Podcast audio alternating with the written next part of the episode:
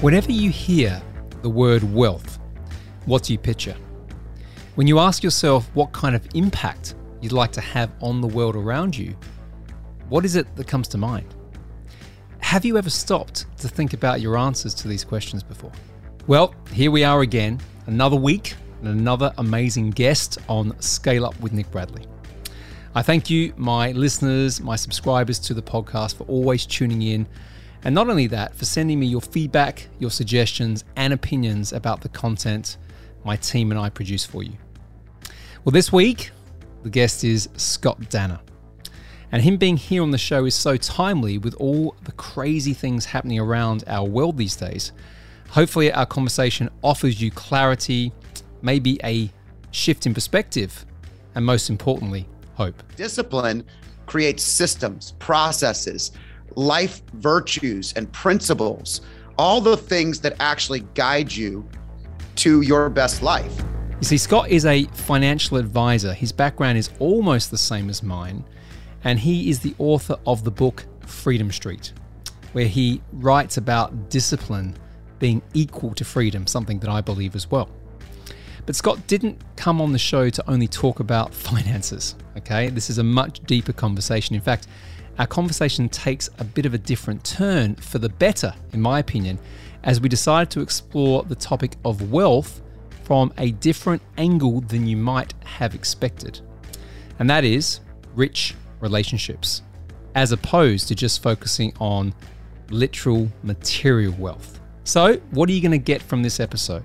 Firstly, how you can define your true and personal definition of wealth, of impact, and legacy how discipline isn't really the opposite of freedom. In fact, it is what gives us the freedom to go after our success. Also, how to build a rich life that consists of family, health, work, spirituality, and wealth, and so much more. It's developing um, the conversations that we're having right now, having a lot more of them, and helping to learn and grow along the way. That's only going to help me in other things that I do. So here he is. Get ready to get better together with the incredibly insightful and amazing Scott Danner. Hey, everybody, it is Nick Bradley here. Welcome to this week's episode of Scale Up. Another week, another amazing guest, and today th- this is this is, feels like coming home. This conversation, right? Because I have got on the show today Mr. Scott Danner and he has got a background. I mean, it's different to mine, but it's not that much different to mine. And we're going to get into all things wealth creation, uh, financial freedom. We're going to talk about what it means to build wealth and also build impact and all the stuff in between that. So, Scott, welcome to the show. Nick, thanks so much for having me. I'm excited. I love that we can dance in the same room and understand what each other's talking about. And I know that your background is so similar in thought, not just in background. And that's that's exciting to me. I like it. One of the gifts of podcasting, and I've said this a few times, is the connections you make with people who have not necessarily had the same experiences, but they they might have the same mission or the same intent, similar values, and that sort of stuff. And and I got a sense when I was kind of just doing a bit of preparation before you coming on that I thought, God, you know, it's like it's like reading some of the stuff that I went through in my own personal transition and transformation outside of the world of financial services. So delighted to have you on here. So let's let's get into it. And um, for everyone here, just to understand a bit more about you, I'd like you to give me a brief rundown of of your story, really, and you know from where you are now, but more importantly, how you've got there. Sure. Uh, the the quick version. I always like to start with life. So I'm a father and a husband. I've been married almost 19 years. I have two boys and uh, they're 12 and 15. And that is the uh, most exciting and best part of my life. Now, there's a lot of busyness and business, and the words tend to go together, unfortunately. But um, I'm the CEO of a company called Freedom Street Partners, and uh, I started it about five, six years ago with with a, a great team, and we specialize in helping make independence and um, the next chapters of people's careers smoother, easier, um, you know, more fluid. And and honestly, the things they're challenged with, that's the stuff we focus on. All the minutia. It's like having a, a great dinner party and um, but making sure that all the little things are met like a great dinner party is nothing if you don't have great conversations the room isn't set up right the food doesn't arrive on time it's not it's not hot like those are the things that we really spend a lot of time around the relationship. Prior to that i spent 15 years as what i call a lifestyle financial advisor. Uh, i started at, at 23 in the business. I came from no money no money background no money experience um, I was a hustler and somebody that was just thirsty to learn. And so I'm still in that space. I learn every day from from uh, the people around me, and I keep surrounding myself with people that are even better and further along than I am along the ride. And and that's been that's been great. And then just recently we we released a book uh, called Freedom Street, and it's based on the very things that I've been noticing in these transitions as people go to that next chapter that they're they're ready for the chapter, but they're not often emotionally ready. And so, you know, these are some of the things that that I spend a lot of time in day in and day out. And and uh, so hopefully that's the the the bio, the quick version. Okay, that, that was a nice hear. quick version. That was good. Now now we're going to kind of go boom into it, right? okay. Because because I like to go beneath the bio, right? So so your your book, you know, one of the things you say there is discipline equals freedom. What do you mean by that? Well, I think that growing up, my my father was super uh, super strong, super disciplinarian, mm-hmm. and I came from a disciplined background. Um, you know, it was uh, yes, sir. Uh, you know, all the things that I grew up with was discipline. I, my my perception of discipline was not very kind or good in as I was growing up, and so what a lot of us think when we come from a disciplined background we actually think the opposite for a short time being. And so discipline equaling freedom is is actually that connection where you make the connection in life to understand that the chaos of being able to do whatever you want whenever you want is exactly the recipe against success, not the recipe for success. And discipline creates systems, processes, life virtues and principles all the things that actually guide you to your best life. And um, I'm very grateful today in my 40s for my parents and the way I was brought up. And and I, the things I thought were so disciplined were quite frankly, uh, you know, it was discipline with freedom at the same time. They gave me the ability to make decisions and choices and fail. And all those things got me to where I am today. And so discipline is is just so it's it's creating order in your life from chaos. And I feel like that's that's one of the biggest secrets to success. Would you consider that one of your values now or one of your drivers still? I think it is. I mean, I, I have to create a discipline process in anything I do mm-hmm. because my brain is that ADHD, high energy, super. Uh, I can go anywhere, anytime. I can do anything at any time discipline organizes me and it keeps me from failing. It, it actually is a self awareness thing as well. And I think some people are born disciplined. I, I am I am definitely of that mold, but it's mainly because I am self-aware at what I can lose in myself by all the other fun, shiny objects that appear. Well, the, the born discipline thing often comes from the environment that you you grow up in, right? As you described beforehand, and we, we could be brothers here, right? Because I grew up in a very disciplined. Because my my grandfather was one of the most uh, influential um, people in my life growing up, and he was super disciplined. And then I went off to go and do a heap of stuff. I think based on that, and even today, I think it's it's important. And people ask me, and I, I kind of just want to sort of contextualize this a little bit you know sometimes discipline is hard right? The the ability to commit to something is hard right? And i think well you've got to choose your hard right? It's hard not right. making any money. It's hard you know being stuck in a job that doesn't give you any freedom. It's hard you know having poor relationships right? It's also hard to front that stuff up. So so let's get into the emotional bit straight away so we can play with this. So so okay. why why bring that into it? Like you know we're spreadsheet guys what's emotion in in this world and, and why why has that become a pivotal part of you know what you're doing now in that transition? I think it's everything because you're empty without without the very things that we talk about in in delivering and building a rich life. You know i, I think the the the key component is um, life always comes first it always trumps everything else we're doing. Yet we spend all of our time, all of our energy all of our thought process on all the things that matter the least. And you know, I, I got a great friend of mine who uh, got into a pretty bad accident, ended up in a ditch for 13 hours, and he was he was uh, pulled out, had a horrible head injury. You know, had to had to rebuild his life. So hold on. So um, he was he was you know thrown out of a car and in a ditch or he's in the car what what like yeah he was he was actually in the car in a yep. small little ravine and about oh, 13 man. 14 hours later they they found him and he had been knocked out he had a huge head injury and um, he's one of my best friends in the world. We we oh. went to college together, and we talked. You know, weeks after he was back and and able and and uh, and here's this is an interesting dynamic, and and this is ties in the point. He's super successful in real estate, doing unbelievable things. Every time we talk, we probably talked about our frustration points with our lives because we're such close friends. We might complain about little idiosyncrasies with the kids or our spouses, or it was it was guy stuff, right? The first thing he said is he laid in that ditch and all he could think about was his wife and his kids. And it was the only thing on his mind. He didn't think about money. He didn't think about his business. He didn't think about anything but his relationships that mattered the most. And so the reason to answer the question so so uh, you know with a little bit of depth is I think we're all like that. It just takes a little while to get down to the nitty gritty of what really matters to you. And I say, well, what does freedom mean to you?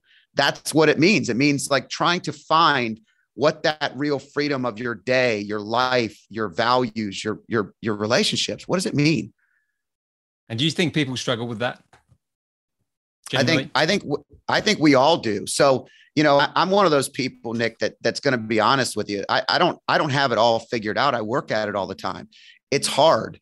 And you have to remind yourself in moments in life sometimes that this is what you believe. This is why you believe it. And this is how I go back to that that discipline again.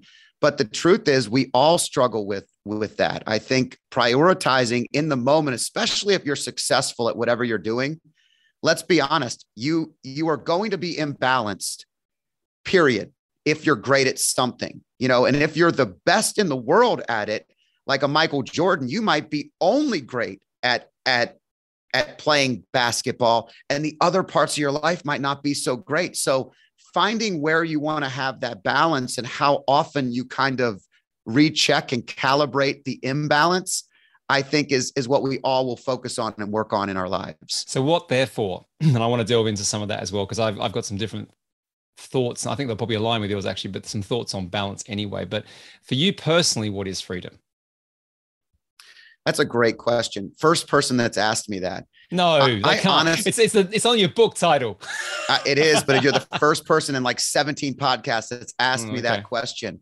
I, you know, I am I am always defining what freedom means to me at this point in time in my life. Right now, um, freedom means doing more of the things I love mm-hmm. uh, wearing what I want to wear with the people that I want to be surrounded with. I spend very, very limited time in places that I don't like. I mean, I'll walk away from a close family member's conversation if I don't like the way it's it's it's heading or it's the wrong negative energy. Like I just I don't have any time for it. And the truth is freedom is doing more of the things I love with the people that I love and and really creating a path forward that only invests further into that. And so defining that, I love traveling with my wife.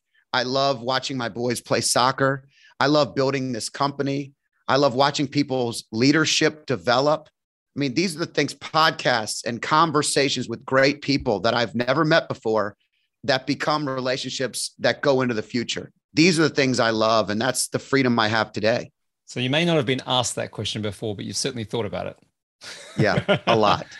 Let's play play with this because I um, the way I do things here, and everyone knows this, is I listen a lot, um, and something things occur to me with intuition, right? So, was there a point? Let's go back a little bit again, and we'll come back to this point. Was there a point where you had some form of epiphany that that made you then reflect on these deeper questions? Was there a point where you were stuck somewhere right? Could be in the whole financial advisor world, and something happens, whatever that was, and you thought, you know what, I'm going to change this. I'm going to be more entrepreneurial. I'm going to go out there and make a bigger mark on the world. I'm going to lean into this. Is, is there a story there or not?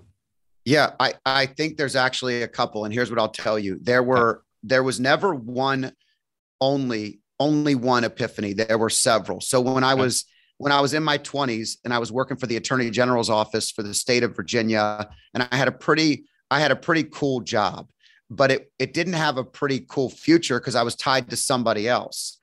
And so um, I had an epiphany there when I called one of my aunts and was complaining on the phone. She's like a second mom to me. I have five aunts and uh, and an uncle with my mom's side of the family, and I was just I was just going off about how everything just wasn't working out. It was not even my way, but she advised that I should be doing I should be a financial advisor, that she knew a lot of people that were doing this. She had seen all these people being trained in the office she was working in. I'd be great at it. She knows me and I need to just pick my head up. And I had an offer for a job with my father in law, I had an uncle that offered me a job, had another uncle that was trying to get me into software sales. I had all these good things happening.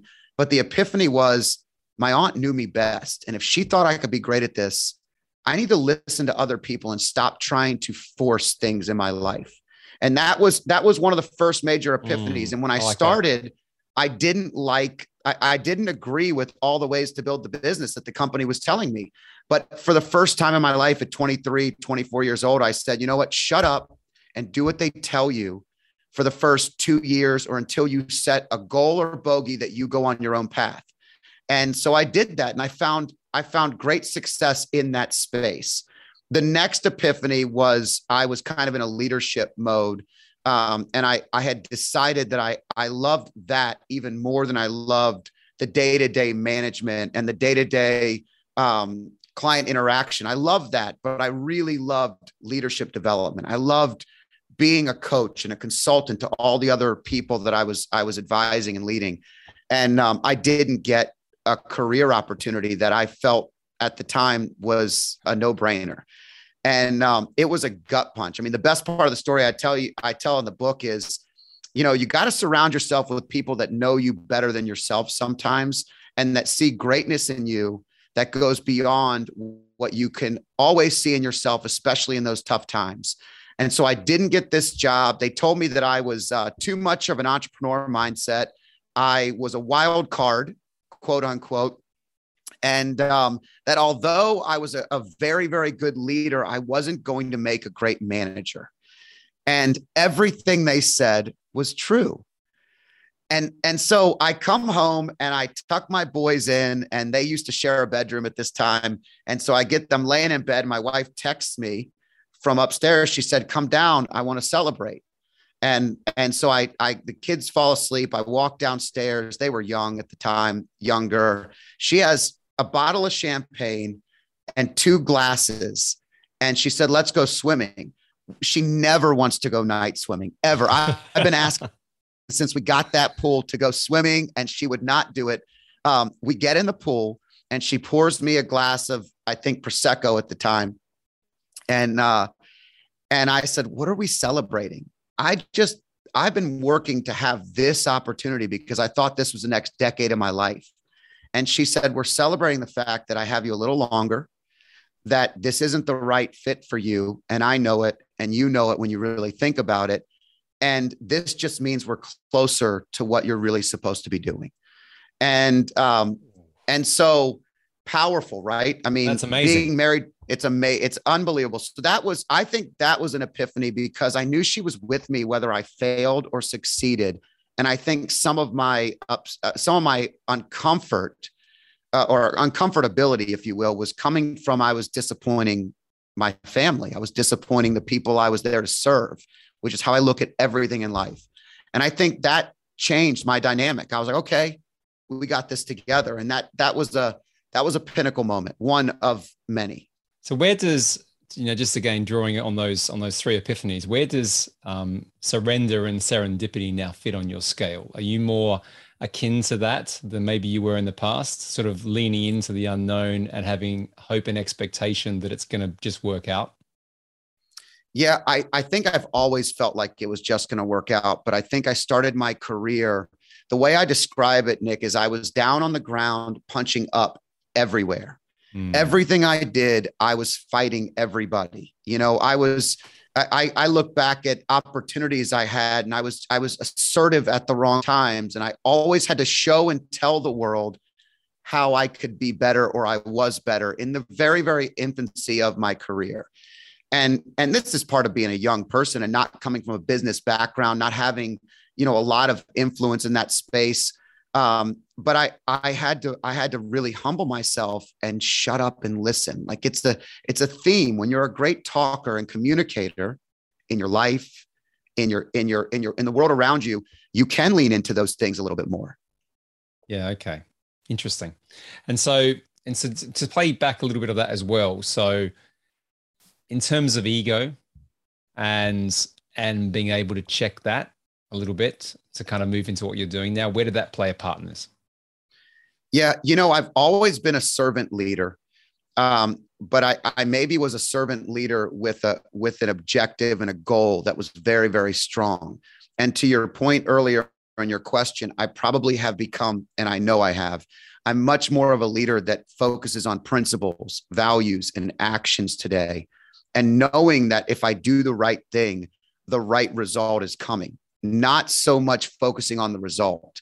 And that's been a major shift. And ego, I think, was in the beginning, it was about finding financial freedom. Honestly, I just didn't mm. want to be poor. I didn't want to, I didn't want to, I, I go back to a moment when I was a kid and my dad was riding his bike to, to his job with his lunchbox and his uniform.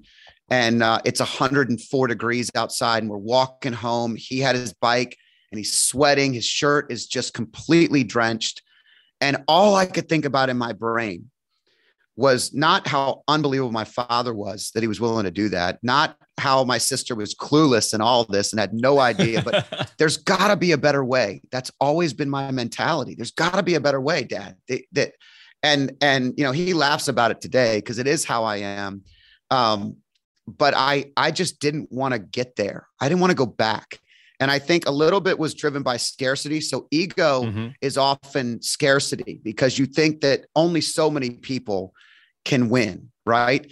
But the abundance shift was the greatest. That was, you know, that was the the shift to reading more, learning more, being mentored, not just mentoring. Mm-hmm. You know, all these yeah. things changed and it became now I want to give it all away. I want to give it all away and teach anybody I can so they don't have to be as stupid and, and dense as I was to get where I'm at. It's kind of a problem when you get to that level, right? Because I'm there too.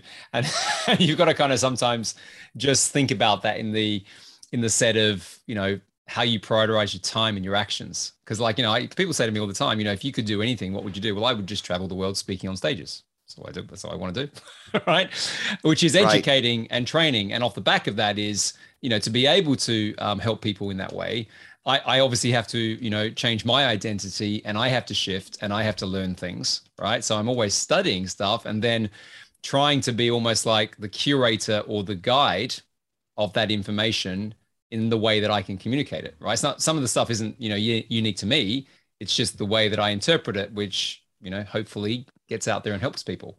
But it's funny when you reach that point because I went, I went from hardcore, you know, billions type of, you know, Bobby Axelrod, if you know the show, private equity, yeah. like crazy stories, you, know, have a beer and chat about it. It's good fun.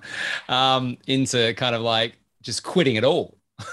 like just quitting it all, right? To go and do something else, like proper crazy stuff.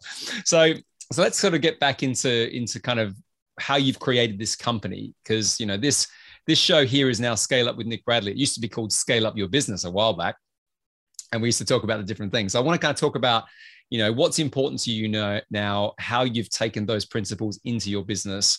Uh, and then I want to do, I do want to get practical for a bit and talk about some of the things that you do so we can help people think about things differently from a wealth creation standpoint as well, if that's cool. Sure. So, so to give me that, give me that, that transition into the business and, and those things. Yeah. I think um, once I didn't get that role, I started to evaluate other opportunities. I started looking at at at building my own brand, building my own company, doing all the things I'd always dreamed of doing. And um, and truthfully, it all came down to making everything that I could see clearly and simplify for other people an easier pathway, an easier transition. You know, there are um, lots of things that that when I was creating the company, very simply, I, I started and I wanted to create a, a platform. The average age of a financial advisor is 62 years old. And, and they have no step down plan. Like 73% of them have zero step down plan. And most of them that have a step down plan have a ha, I, I, I will not say most that have a plan. I will say a lot of them that have a plan. It's not the greatest. It it involves their children who aren't interested or maybe not even of age to take over the business or a platform or a business that that doesn't even mirror or match what they do, how they do it. And I started to see this trend in studying and I said I want to build a company that focuses on that last chapter Okay. I was lucky enough to come up in an industry where I was 23, and there today there are more 80 year old financial advisors in the States than there are 30 um, year old advisors. Because when I started in the early 2000s, you had two major downturns, and most people that were young got out. They got out. They got into real estate, they went into other businesses, they got safe. So I knew that I had this, this special space where I could build something and connect the generations. And so I built a platform that would make stepping down easier. And in doing that, I started to work really hard, Nick, on the things that um, that were so scalable and so repeatable that it would become easy for someone to say, "Oh, your practice is a perfect fit for us because you take all these things off our plate." And in turn, it started to also become valuable to younger advisors who wanted to tap into that earlier in their career. And so by creating one thing, I was able to create another another opportunity and another shift of business mm, that allowed okay. us to move in a different dynamic and that's kind of how we become the company that we are today. And did you from from the beginning, let's call it the vision of the business, had you constructed that yet or has this evolved over time? I had a um, what I say is I'm great at creating a um, a, a pretty good rough draft. I think I had a rough draft. It was it. really rough. It was really rough. I mean, some of the things in the draft just just were driven on um, where I saw our team, our company in three years. I did a Vivid Vision. Uh, Cameron Herold wrote a great book called Vivid Vision, yeah. and I know Cameron through a couple groups I'm affiliated with, and I created a vivid vision pretty early, and um, and that's been a guide. I mean, in the vivid vision, I said I'd be writing a book, I'd be doing a podcast. I had zero of those things uh, until about a year ago. So is that right? Um, so what you only yes. really did, is that again? I like to delve into these bits, but have were you just not aware of that as a principle beforehand? So the idea that you you create a, a, a, really colorful picture of this. In fact, one of my coaches said to me, a goal is something that you come from, not something that you work towards. Right. So you're there, you you feel it, right? And then after yeah. feeling it, the construct to get there becomes easier. I agree completely. I think I think specifically I was really focused on foundation, on hmm. infrastructure, mm. on deliverables. I am a I'm a I'm a old school man of my word kind of mentality. If I tell you this is what it's going to be, I want it to be as close to that as it possibly can be with a little bit of flexibility of things changing along the way. But I couldn't do that unless I focused on infrastructure and foundation. And so um, it felt selfish to focus on some of the other things that I wanted to get out to the world. So, I mean, I started creating YouTube videos and different uh, different things that are on all the things that are in the book. I mean, when I talk about the book, I, I wrote each of these sub chapters are titles I created so I could do videos on each of these sub subtitles and and uh, life work balance discipline is freedom um, taking stock owning your future. I mean you just go in the habit um, of making an impact people about yeah. living their legacy. I've got it all here. Yeah so these these are all the things that I that I I was doing and I was building towards it and I was feeling it I just wasn't quite ready to share it with the world. I wanted to feel uh, a freedom, if you will, yeah. to be able to to get to that point. And you know, now I'm just I'm so excited to be able to do that and watching it grow into what that vision was from the beginning has been one of the most um, most valuable things that I've done. And I'm, I'm proud to show my children that because they've been able to see that growth and that hard work and, and it's paying off. So first question, let's, let's unpack the vision a bit here. Okay. Cause you just went into it a little bit, but try and articulate if you can, what that vivid vision is. Okay. The, the vivid vision was to create a platform first and the platform had i had to dive into the little things the scalable things so what are the things that keep people from going out and doing stuff on their own like if if when you said you made a you made a a, a quick u-turn right you just stopped from the billions life and you went into a totally different dynamic in order for people to feel more comfortable with that, I wanted to unpack and create a vision that allowed me to figure out what was keeping people from doing that. And a lot of it was the little things. Fear gets in our brain and the the the actual thought of the fear is way worse than the actionable thing that we're worried about. Worry is praying for what we don't want. And so people build this in their brain and then they don't do stuff. And so if I could say, oh you're worried about hr we, we can help you with the hr uh, capacity. Very easy thing. Here's how we do it. Oh you need investment management platform. We can we can do that. Here's how we do that. We've partnered with these companies and here's what we're going to do you you're concerned about compliance and the regulation and how the world's changing. I agree. Let me let me show you what we built to combat that. And so it really came down to what do you want to be when you grow up? What do you want to what do you want to do? What does that freedom mean to you in this career? But did you to, to, to, bring you back a bit here though scott did you did that didn't that start with you first? Didn't that sure. like there's a point there where you said you know whether whether whether what you were doing before that was you know we're talking probably 12 to 18 months now because i didn't quite appreciate the speed of this until now which is awesome um, was there a point where you had to look in you know more intuitively within yourself first and go either I'm built for a bigger mission, right? I'm gonna I'm gonna play a bigger game, right? I'm gonna put myself out there, right, and not really know where it's going to end up. Or the other way of looking at it is, what I'm doing now isn't really serving you know me there's something there's something scratching away inside here which means i need to lean into that I, am curious about that because I find, I find with vision because i went through a process myself you sometimes have to create a bigger vision for you right? First, it's the whole, you know, put on the the mask and the plane going down thing before you can create a bigger vision for others. And I'm just curious if that was part of the journey.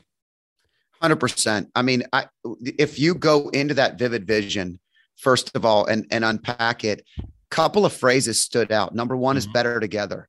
I have a mentality that I needed to surround myself that did with people that did things I didn't I wasn't great at or I didn't like doing. And being more in tune with what I'm great at doing and diving deeper into that was a major major shift for me and it was it was uh, something I, I you know you you you build an individual practice and you got to do a lot of things. You're doing everything. So finding the better together mentality was was crucial.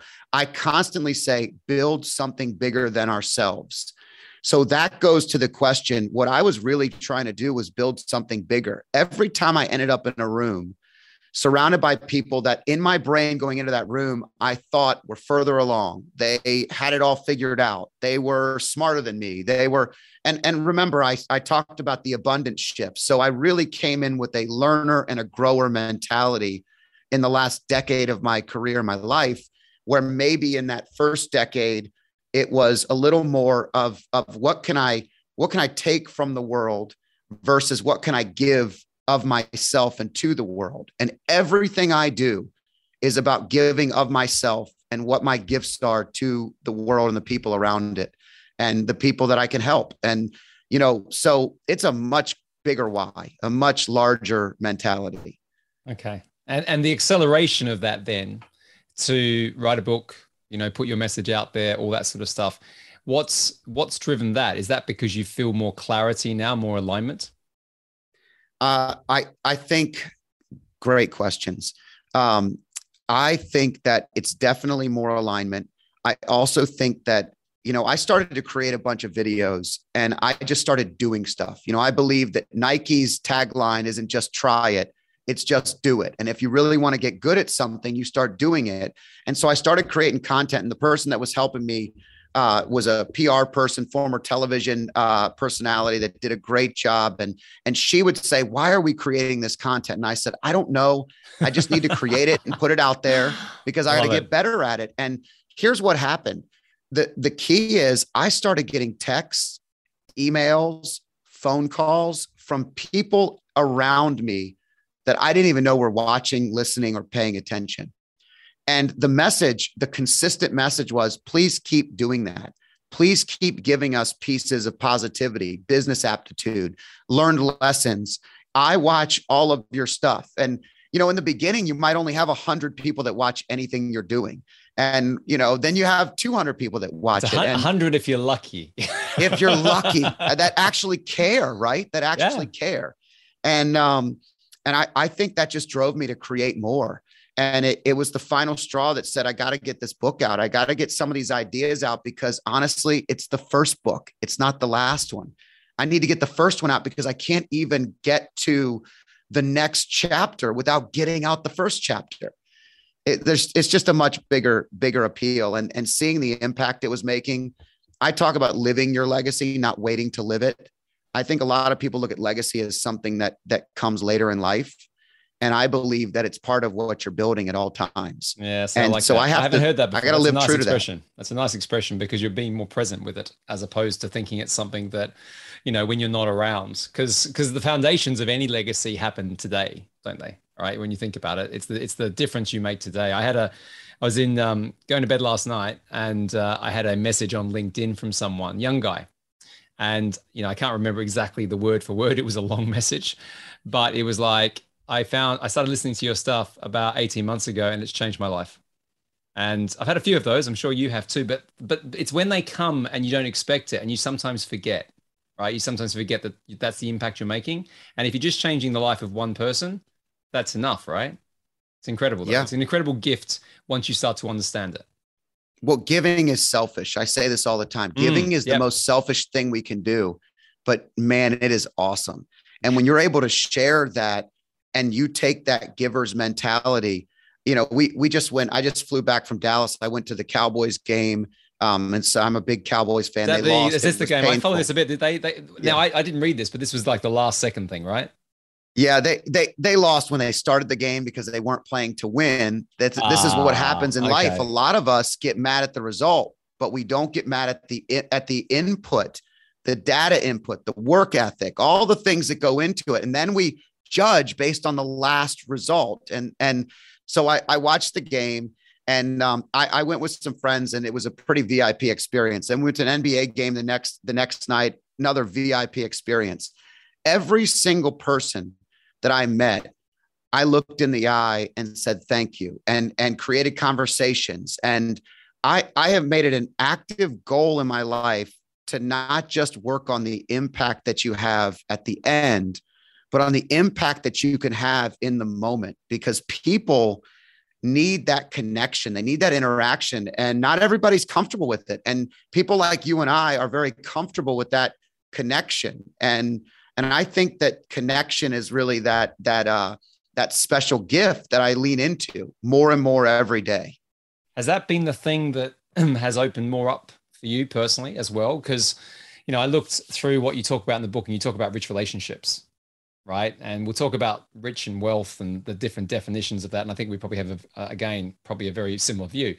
But but is that what you mean? Is that the core to this? Like you know, going going maybe deeper than the superficial, and to your point, being absolutely present when it matters. Yeah, I I think absolutely. My the the living a rich life. The story I use is my one of my sons again just asked me, Dad, would you be rich if you didn't have us?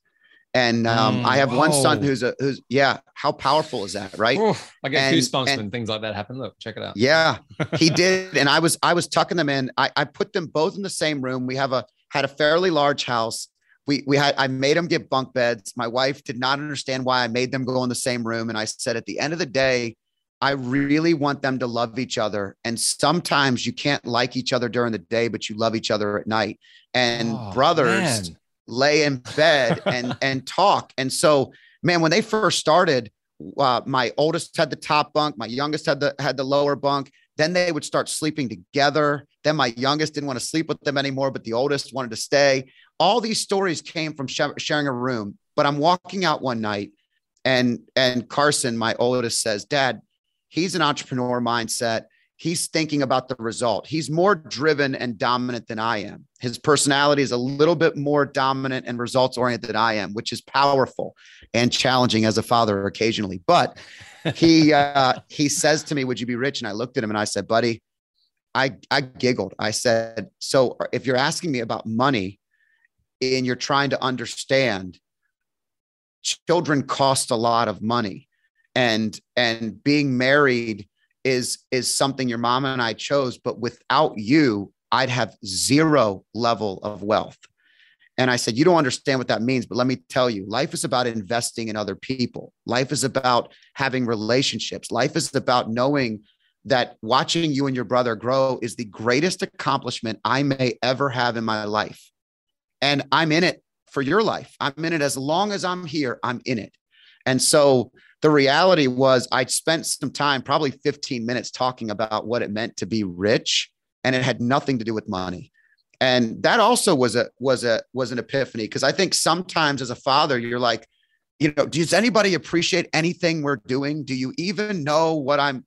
And and you get this mindset, and you got to remind yourself that yeah, they appreciate it, but it's part of your job. It's part of what you're doing. You're you're creating an example that's bigger than yourself. Again, well, you so, know, I, I, I often say that before I've got two daughters, and um, similar story to yours actually. Like they uh, they sleep in the same bed now, but there's points in time where they you know they're either really connected or not, and all that sort of stuff. But the experience to watch is great. But I found the whole um, parenting thing for me was more about um, thinking and feeling something above and beyond yourself, right? So you know when you're younger, and you know everything revolves around you. It comes back to that point around ego again.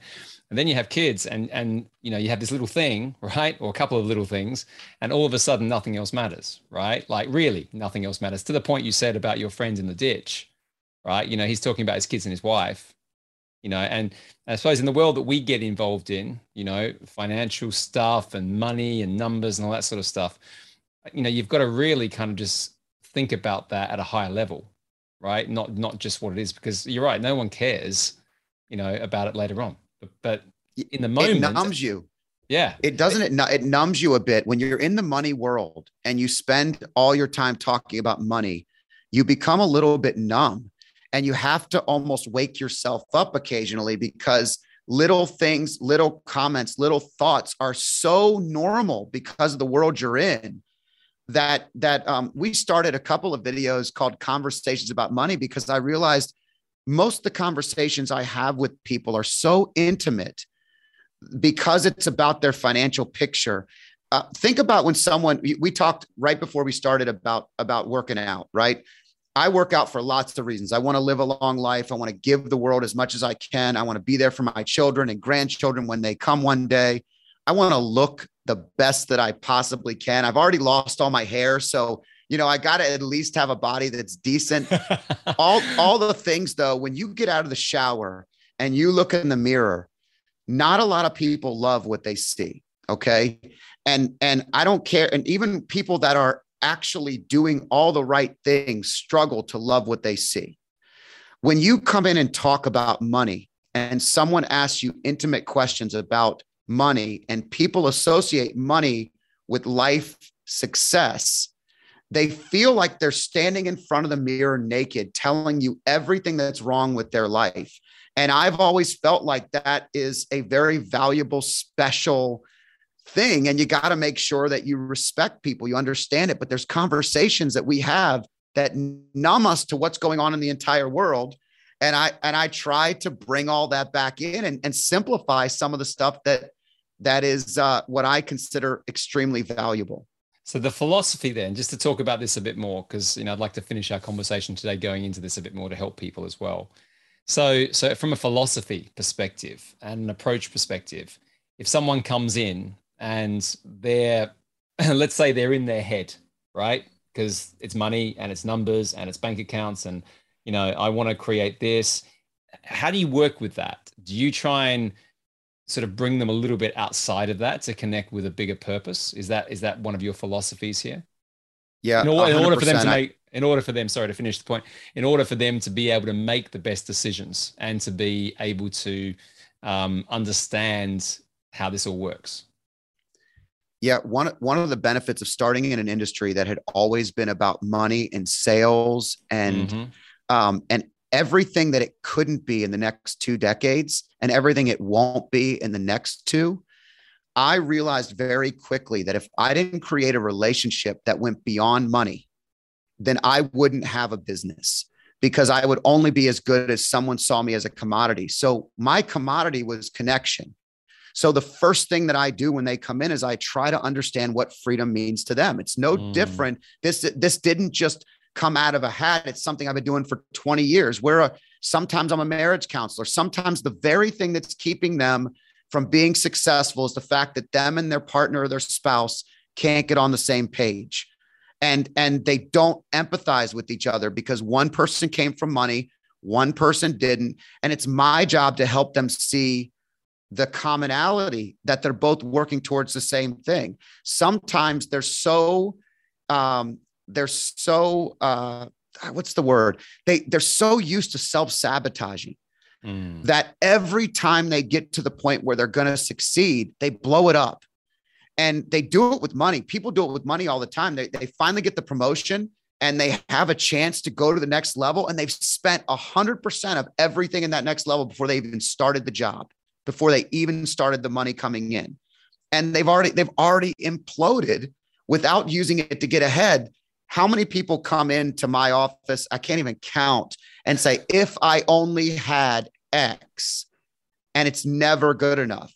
Uh, Why ben is that? Hardy, let's let's jump into that a bit. Why is that the case? Because I love the word sabotage here. Because you're right.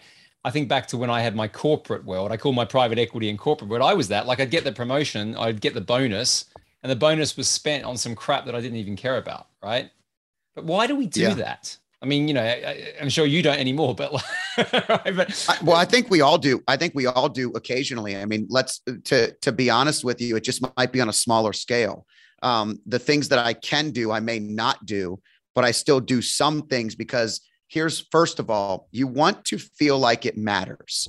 So success, when you first start becoming successful, again, quotes whatever that means to you. And it's defined by whatever it means to you. You keep redefining what success means to you over and over and over again. So the version of success we have when we start might have been um, very small.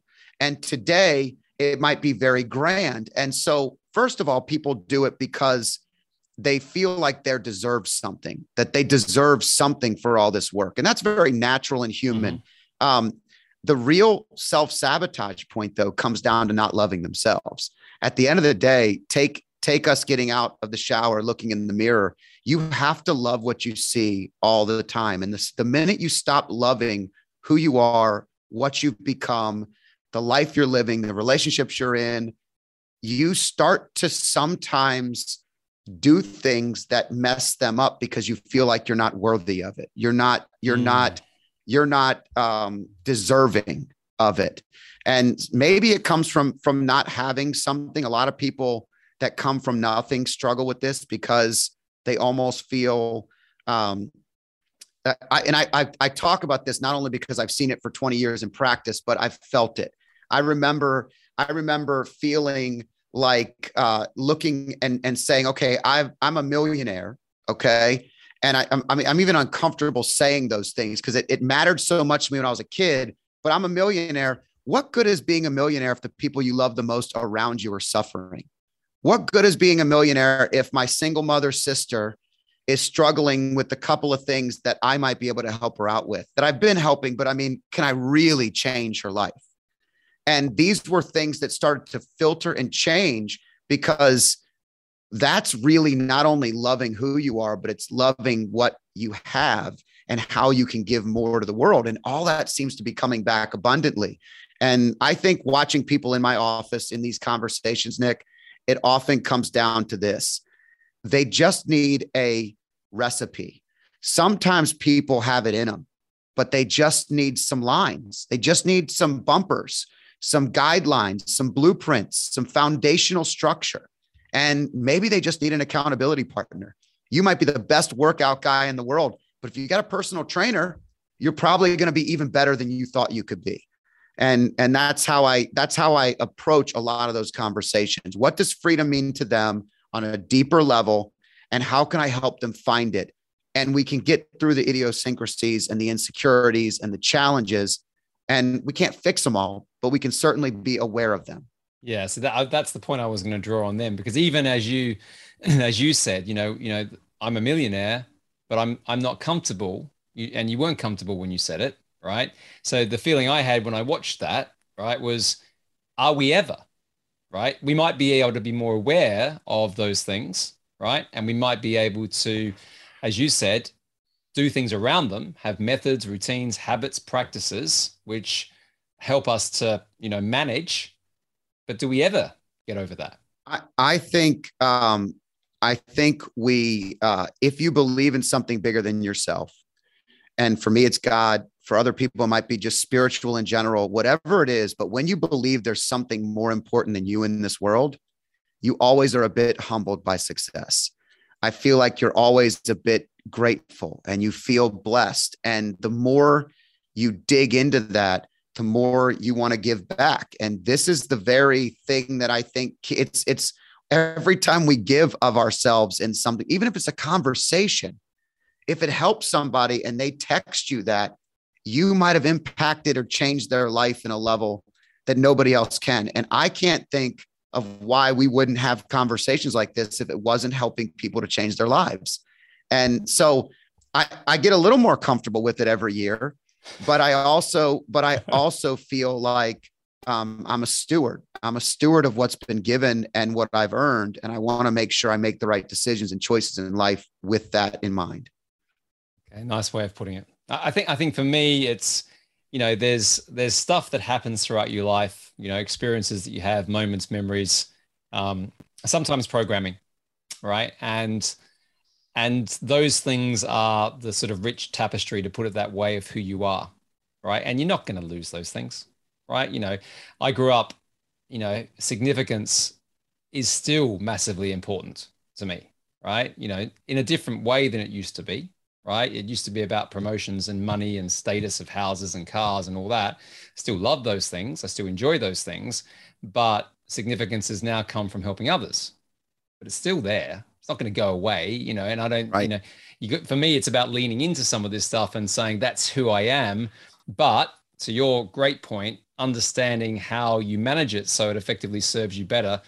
And I can't think of a better way of almost finishing this conversation by going back to the word emotion, right? You know, the emotions of this stuff and trying to manage that. So, so for you personally, for you personally, what has that journey been for yourself and for your clients around emotions?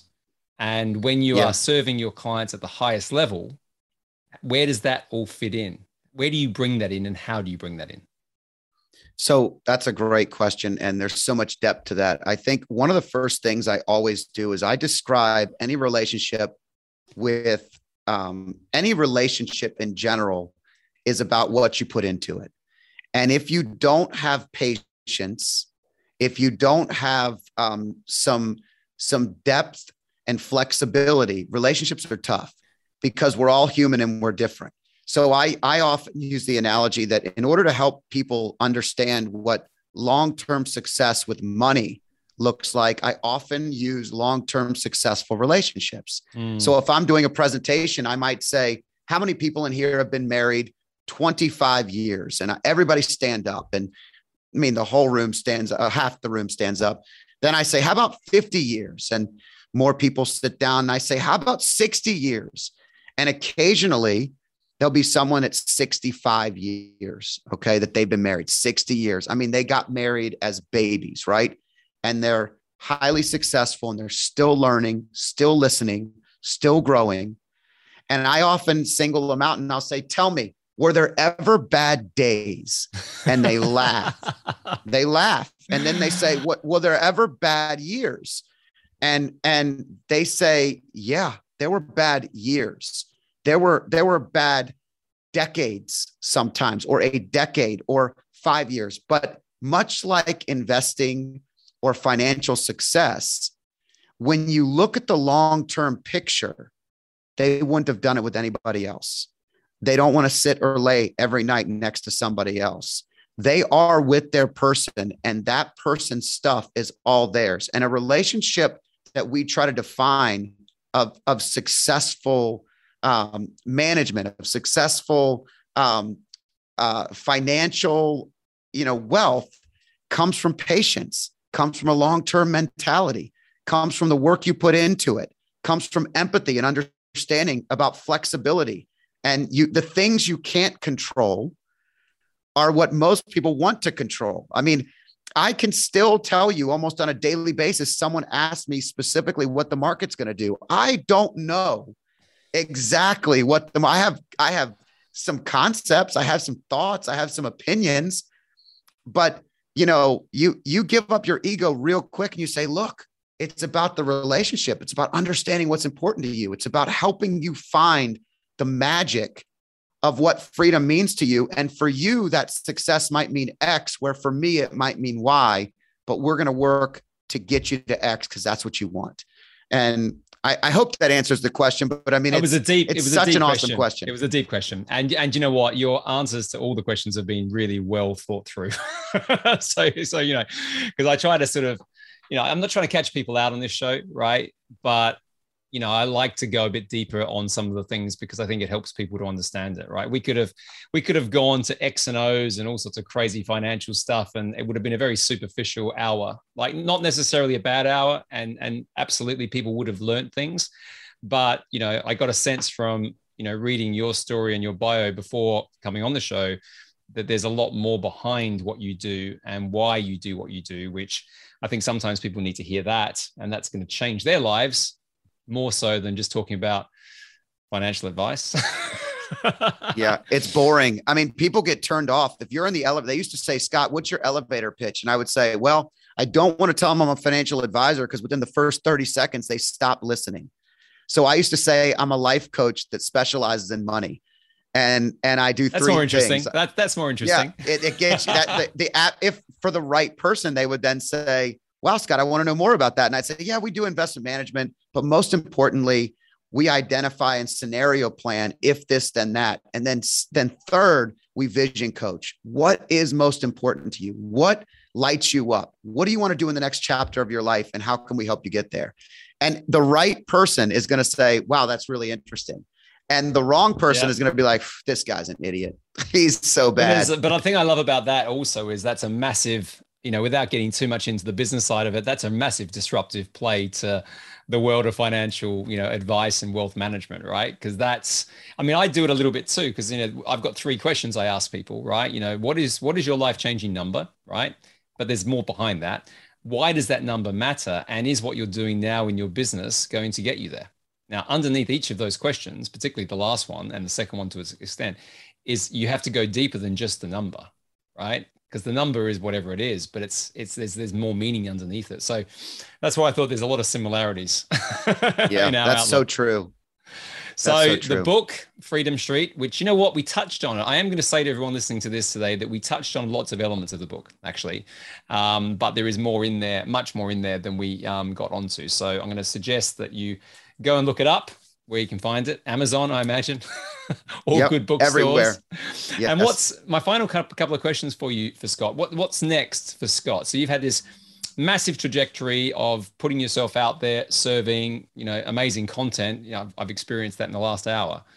What's next? I think doing more of this. I mean, ultimately, you you said it early in the conversation. You said if I could stand on stage and help more people and and get that you you get the feeling that you need but you're also helping a mass number of people.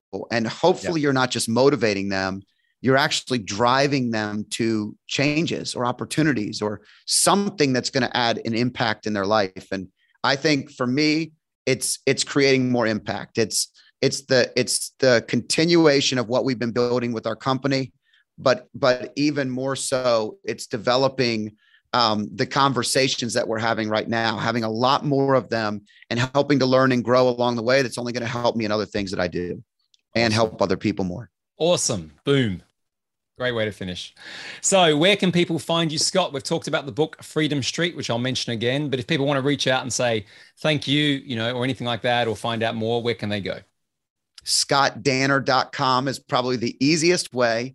And I just launched a YouTube channel. It is a baby, it's in its infancy. We are working to develop it. So if you uh, go to YouTube and Scott Danner and you like any parts of our message, this is the kind of message that I do on a weekly, daily basis that we're trying to deliver for people. So maybe we're just a little bit more positivity in a world full of negative uh, energy. Like it. Like it a lot.